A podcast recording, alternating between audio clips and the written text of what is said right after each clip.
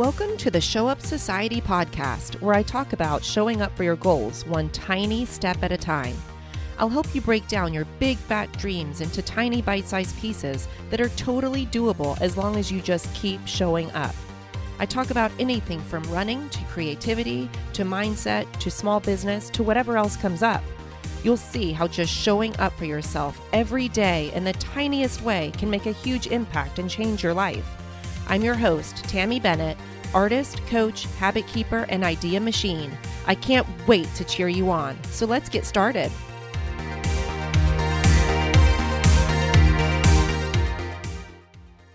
Hey, friend, I am so glad you're here. I'm super excited about today's episode of the Show Up Society podcast. Today, I'm telling you all about the solo retreat that I just took and why you might want to take one too. But first, here are a couple updates about what's going on around here. On one of the last episodes, I was telling you about how I was having a hard time getting through a fiction book, and I finished a big fatty, fatty. I think it was like 700 pages. If you want to know what it was, you have to sign up for my newsletter. You have to go to showupsociety.com forward slash 17, and there you will see a place where you can sign up for my newsletter and find out about the books that I am reading. I'm also reading a super funny um, nonfiction book right now. My goal is to read one fiction and one nonfiction book each month. So I have a couple more days until March in which to finish that nonfiction book. Also, I had a recommitment ceremony by myself on about a week ago because I felt like after I exhibited at the National Stationery Show, I really held together all of my goals and I was on top of everything. And then I came back and I kind of had that post event letdown. Um, where I just felt kind of lost, kind of drifting. Um, I got all of my post show follow up done and sent out the orders and contacted the people that I had, you know, connected with. But in terms of my eating and my health that I have set goals for myself for, which will be another episode of the podcast because it's really cool. I can't wait to share that with you. Um, but in terms of my health, eating, my self coaching, my self development kind of stuff, all of that I felt like kind of got a little bit lost by the wayside in the couple weeks after I exhibited at the stationery show. So I didn't have any kind of weird ritual ceremony. I didn't like dress up or prick my finger for blood, but I just sat and I thought about like why I originally set those goals in the first place and what was making me not work on them and how yucky it felt to not be working on them and how good it would feel to be the person who works on the goals that she sets out for herself. And I recommitted. And the week after that was amazing. And I was back on top of it and I felt so good. There's just something so powerful and so good about doing what you say you're going to do for yourself and upholding that commitment to yourself. Um, I tend to be really good at upholding the commitments that I say for others, that I promise to others, but not not always so great at upholding the promises that I make to myself. So it feels really good to be back on top of that.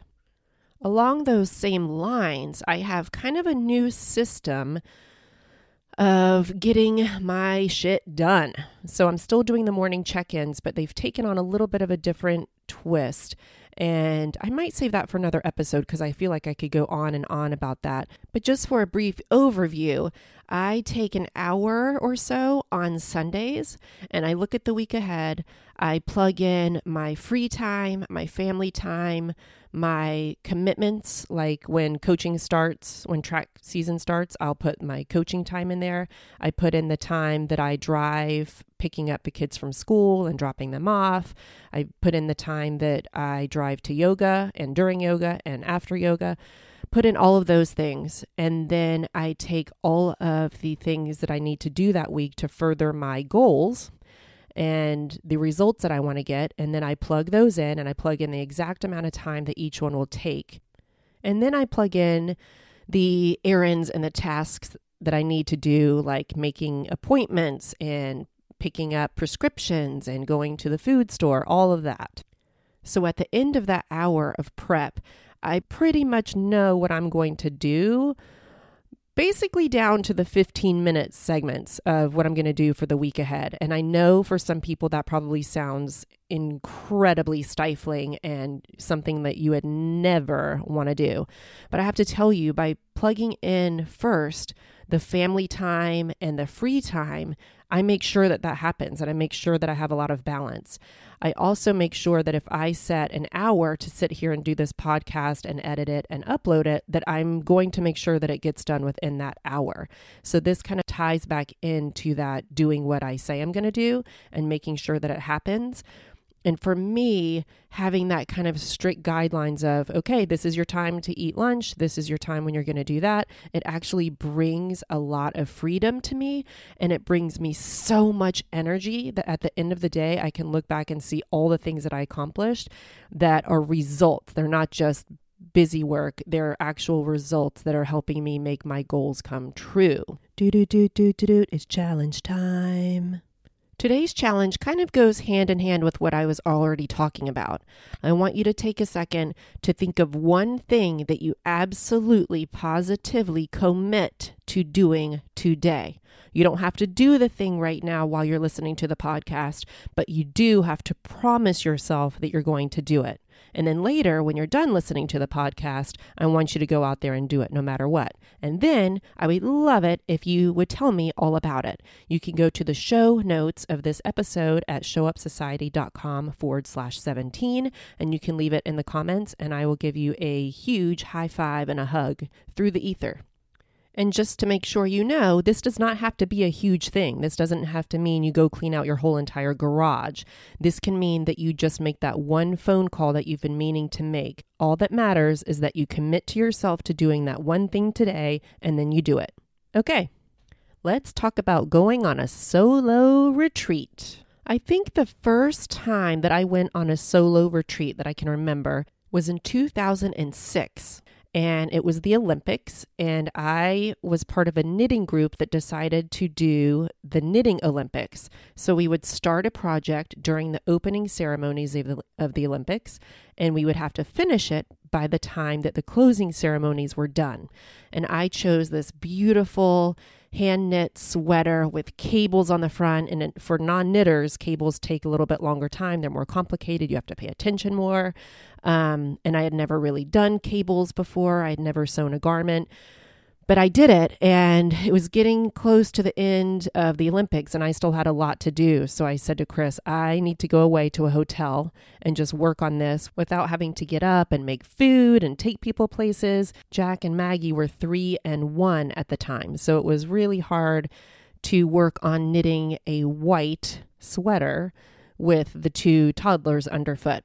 So I went to a hotel and I knit my little heart out. I was so determined. I messed up a huge chunk of the sweater and I had to unravel it, which is so disheartening. But I knit it back up and I finished that sweater just in time. But being in that quiet hotel room by myself with the Olympics on TV, but no other noise, was so, oh, I don't know. It freed my mind. Something so huge about not having to be interrupted and to just really get down deep into the project that you're working on. And I think that is what instilled that hunger in me to have that alone time.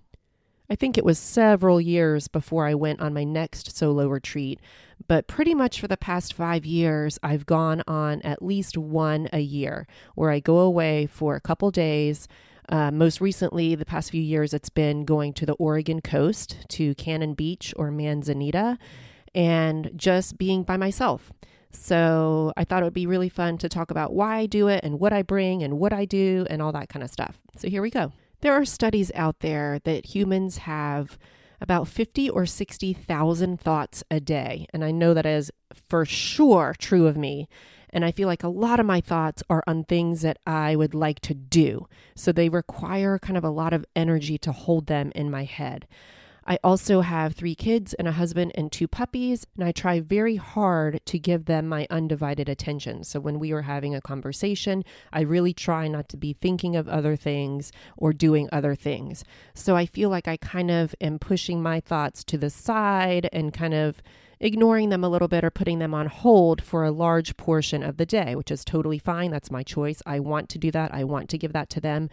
But I really need those few days a year when I go and I don't have anybody else's thoughts coming into my head. I'm only focusing on the thoughts in my head and getting them out and flushing them out, throwing some of them away that I don't need anymore, really bringing some to the forefront that I've been wanting to focus on. So it's just a really great way to reduce all of the input. I am not on my phone that much um, just yeah really reducing the input helps me to kind of weed out and tend to the garden of thoughts in my head and to prune it and to really give life to the thoughts that have been craving the sunshine and the attention it's really funny that I get so relaxed on these solo retreats because the day leading up to it is so stressful for me, but like in a funny, good way, because I want to do all the things when I'm at the beach. So I want to bring my paints and I want to bring my yarn to knit with and I want to bring my markers and my iPad and I want to bring books. I mean, so many books. And the stress of that decision of which books to bring is is real. It is real. Um, I also want to bring puzzles and I just, I want to bring my yoga mat and some weights. I mean, it's kind of crazy. So this year I really felt like I did a good job of paring it down. I only brought two books with me and I was determined to finish at least one of them. And I did after I got back, not while I was there. Um, but anyway, so those are some of the things I bring. So books, art, puzzles. I brought some face masks this time, and I did one. Um, my oh, and this year I added. I didn't bring any uh, paints or knitting, but I did bring some journals and some of my self coaching materials because I felt like I had gotten a little bit behind on those. And I really wanted to focus on doing those without noise around me. So that's what I brought.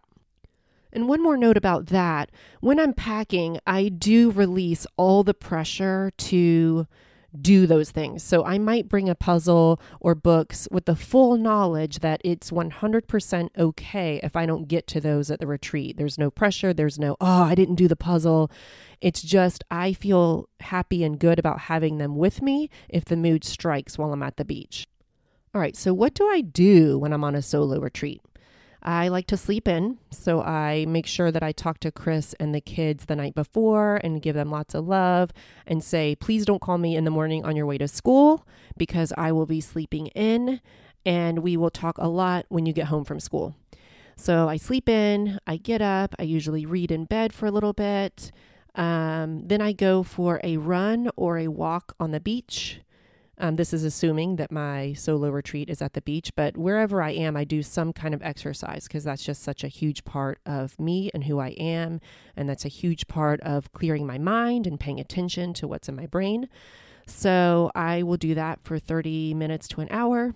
I will have breakfast and then I will do some kind of reading or journaling. And I usually try to do that on the beach. So I will bring a chair and blankets because for you that don't live in Oregon, the Oregon coast um, is usually breezy, cool, cold, sometimes rainy. It's not the East Coast kind of beaches with sunshine and umbrellas and suntan lotion. Then I usually walk around the downtown. I go into some of the shops and then I will have a good lunch. And then I will usually do another walk on the beach, or if I didn't run in the morning, then I'll run at this point, And this is probably another hour. And I get so much joy and peace from just walking and exercising and running and being on the beach and seeing the ocean and having my feet in the sand. I always take off my shoes uh, get a little bit wet. The cold just wakes me up. It's just so, so healing. And there is something about me that becomes whole when I am at the beach. Now, I don't really love like deep water stuff. I'm not a big fan of boats and big ships and going way underneath the water, but I'm really happy on the shore with my feet in the sand, my feet in the water. And yeah, I feel like I am home. Then I'll go back, I'll get all cleaned up. This might be when I do my face mask. And then I have a nice dinner and I will read or um, get caught up on some Netflix or a movie or just kind of shut my brain off for a little bit and give my brain a rest from all of the intense thought work that I've been doing. And a lot of times this is when I talk to Chris and the kids too. But up until this point, the really the only words that I have uttered are to order food at a restaurant. And other than that, uh, I really don't talk. So it's just, it's always kind of shocking the first time I use my voice when I'm on these retreats because I realize it might have been like 12 or 15 hours or even more the last time I opened my mouth and used my voice. And there's something really cool about that and actually just kind of funny to think about. I know that some people listening to this right now are probably just dying with boredom and wondering how the heck can this be fun for me um, when there is no wine and chips and salsa and no laughter and uh, for me, this is what fills me up. I really, really enjoy solitude. I enjoy quiet. I enjoy not having to answer somebody. I enjoy not having to figure things out for other people. I enjoy just clearing my head and slowing down. that was so fun. Um, no, but I really, for me, this is what fills me up. And I understand that maybe it's not for everybody, but I would just have this one tiny suggestion. If you are a person that does not enjoy being with yourself and being all alone and being in the quiet, I would just ask you to explore that a little bit and figure out why. Maybe it's just not fun for you. Awesome. But if it is because you're uh, avoiding thoughts that might come up when you're by yourself, I would just challenge you to be aware of that and just realize, like, oh, I don't want to be in the quiet, in the alone with myself because of all the bad things that could come up. And I would rather avoid those by being with people and alcohol and food and fun times. Totally nothing wrong with that. Not at all. That's you. That's how you get by. That's what works for you. That's what makes you happy. Awesome. But I would just encourage you to just be aware of why it is that you don't want to be alone. And if it's something that you might want to work on, then work on it. If not, then keep doing what you do, baby. So, anyway, that's about it. I am so grateful that I have a husband and kids who get me and get that this fills me up. And I think they see how much more energy and how much more alive I am when I come back. And I think they are just so happy that I get to do that. It also might be that I bring them candy from the amazing candy shop down at the beach. So that might have something to do with the eagerness when I walk back in the door. But um, no, but I really am so grateful that I have the opportunity to do this. And I just came, I just come back with just such a clear head and such a clear vision of where I want to go and who I want to be and I just feel rejuvenated and ready to take on the world. So I'm super excited, and I hope that you will consider doing it too and I would love to hear all about it. As always, I would love it if you would leave a comment for me on the show notes at showupsociety.com forward slash 17. And if you would take the time to leave a review or share this podcast with friends, I would be so grateful. Thank you so much. Oh, wait a minute. I didn't check in on you. What did you commit to yourself to do today? I got to check on this challenge, right? So, I hope that you have committed to yourself to do one tiny or big thing today. And sometime today, I hope that you will go do it and keep that promise to yourself. I promise you, it will give you a burst of energy and you'll feel so great. So now I can say, Thank you so much for showing up to today's episode of the Show Up Society podcast. Now go out there and show up for yourself.